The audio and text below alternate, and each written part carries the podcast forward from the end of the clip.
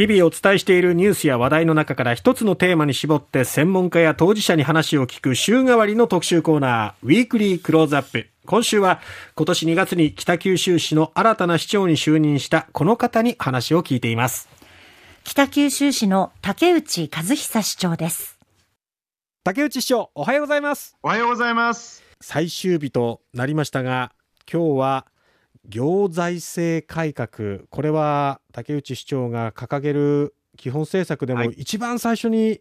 来ていた聖域なき行財政改革っていうところなんですが、はい、まず今の北九州市の財政状況っていうのはどういうふうにご覧になってますか？私は強い危機感を持っています。北九州市触れる袖がなくなっているというか財政の余力というのが今少なくなってきている状況なんです。まあ、家計に例えると、まあ、給料に対する家賃や光熱費のような、まあ、固定費みたいな支出の割合というのが北九州は非常には高いんですね。なので、新しいことにチャレンジをしていく、投資を未来に向かってしていくという、その余力というのが少ない。これ、例えばですね、経常収支比率っていうのを見ると、北九州市は96.3%なんですね。なんで3、3、4%しか投資や政策のために使うお金がないという、そういう状況なんです。うん、政令市は大体それが92.8%で、まあ、7%、8%ぐらいはそういう余力があるんで、やはりそこの部分の力というのを強くしていかなきゃいかんと。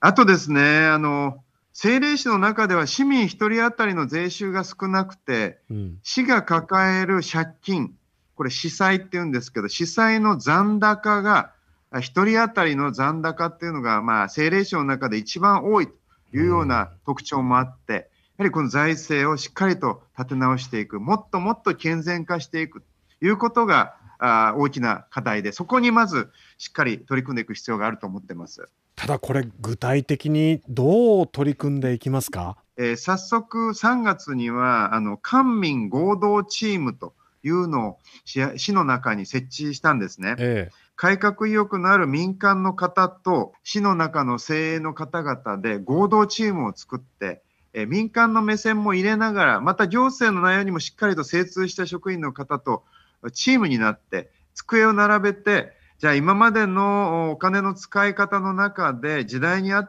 ちゃんと時代に合ってるんだろうかとか、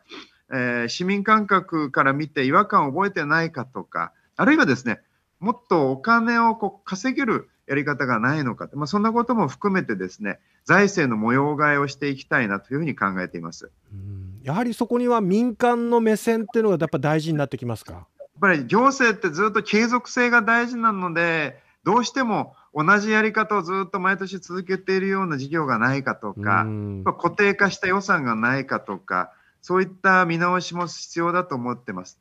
ただですね、ええ、この改革というのがちゃんと希望を配る改革にしたいと思ってるんです。え、単に予算を削るだけのダイエットじゃなくて、シェイプアップ、筋肉質にしていくということが大事だと思ってまして、しっかりと予算の使い方を見直した上で、ちゃんと未来への投資とか、うん、さらに将来、えー、市が稼げる、あるいはしっかりと町が潤っていくという分野にお金をこう動かしていくという、うん、こういうような、まあ、体質の改善をしていくということが一番の目的なので、そういう行財政改革にしていきたいと思っています。あの痛みだけじゃ誰も、ね、ついてきてくれませんから、うん、あのしっかりとまあ、両輪で未来こういう街にしていくこういうような北九州市にしていくということと合わせてそのためにどういう改革が必要かということを両輪を回していくということが必要かなと思います。痛みという部分では竹内市長身を切るという部分であの市長報酬の1割カットっていうのも議会の方で提案されましたね、えー、これから改革をしましょうという中で、まあ、ご理解をいただくためにもやっぱり私自身も給料をカットして本気で、えー、きちっと改革を進めていきますというメッセージの一つとしてですね、うん、えー、そういう取り組みをさせていただいてそれも議会でお認めをいただきましたんで、えー、それが第一歩としてやらせていただきました。やっぱりいずれ北九州市の財政が改善して、しっかりと潤う町になっていけば、また自分の給料も 上がっていくということもね、自分を戒めながら取り組んでいきたいなというふうに思ってます。就任した時にこう稼げる町にしたい、稼いでいく町にしたいっていうふうにおっしゃってましたよね。はいはい、この稼ぎ方ってどういうことが考えられますか？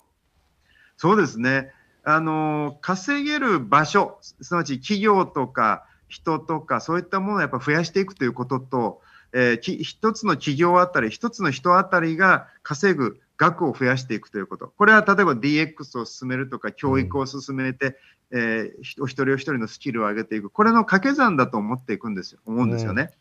うん、で、北九州市はもうものすごいもうポテンシャルは揃ってるんですね。北九州空港っていう24時間365日の空港もあれば、洋上風力でこれから脱炭素のエネルギーの力っていうのもあれば、ものづくりのすごい底力もあれば、ね、豊かな自然もあるし、美味しいものもあるし、これらの力をうまく組み合わせればですね、もう観光だってできるかも、もっともっとできるはずなんですよね。うん、だからそういったまだ全力を出し切れてない北九州の宝を一個一個掘り起こしていって形にしていけばもっともっとお金を生み出せるしそしてひいてはあ市民の皆さんのためにしっかりお金を使使っていけるそういうようなこになれるポテンシャルがめちゃくちゃあると私は思ってるんで、うん、あのそこに向かって全てのものを動員してやっていきたいと思ってます。そして未来つなぐ北九州っ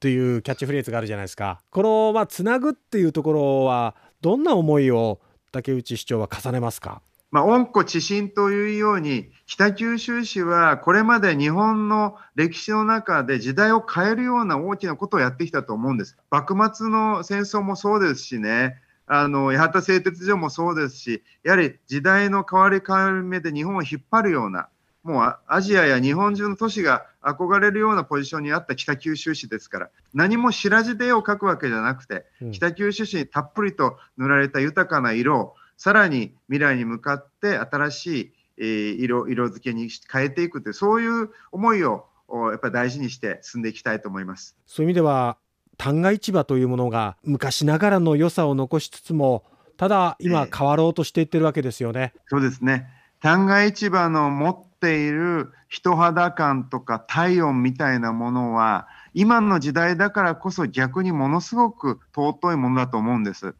ですから火災という不幸なことはありましたけれども、これから再整備をしていくにあたっても、この暖かさとか情緒情緒みたいなものはしっかりとできる限り引き継ぎながら、でも時代に合わせた機能を持つと、こういう形でですね、やはり北九州の市民の皆さん、それからもしかしたらもっと全国にいらっしゃる旦過市場に対して、心の原風景を見てるらっしゃる皆さんがですね、ずっと変わらず愛していけるようなそういう旦過市場にしていきたいなというふうに思います。ありがとうございます。あの本当に一週間にわたっていやこちらこそいろいろありがとうございました。またぜひ田畑さんも北九州市に、はい、あのまた戻られる際には、ええ、はいぜひお会いしましょう。はい。そしてあのぜひ北九州の発展に向けてこれからどんどんどんどん力を発揮されてください。応援してます。はい頑張っていきます。今日はどうもありがとうございました。ありがとうございました。ということで、今週1週間にわたって、北九州市の竹内和久市長にお話を伺いました。えー、正規なき行税、行財政改革っていうのをね、井の一番に掲げていた竹内市長ですけども、うんはい、その中で、えー、民間目線を取り入れるということだったんですが、昨日ですね、北九州市は公募した市の行財政改革推進員について、そのメンバーについて、東京都の会社役員の堀内聡太さんと、福岡市の会計事務所代表の柴田翔吾さんの2人を選んだというふうに発表しました。市の職員20人と合同で、この民間の視点を取り入れた行財政改革にこれから取り組むということになっていきます。はい、えー、こういったね、しっかりこのまあ、就任したばかりですから、うん、これからまあどういう成果を出していくのか、しっかり我々も見守っていきたいなと思います。えー、北九州市の竹内和久市長でした。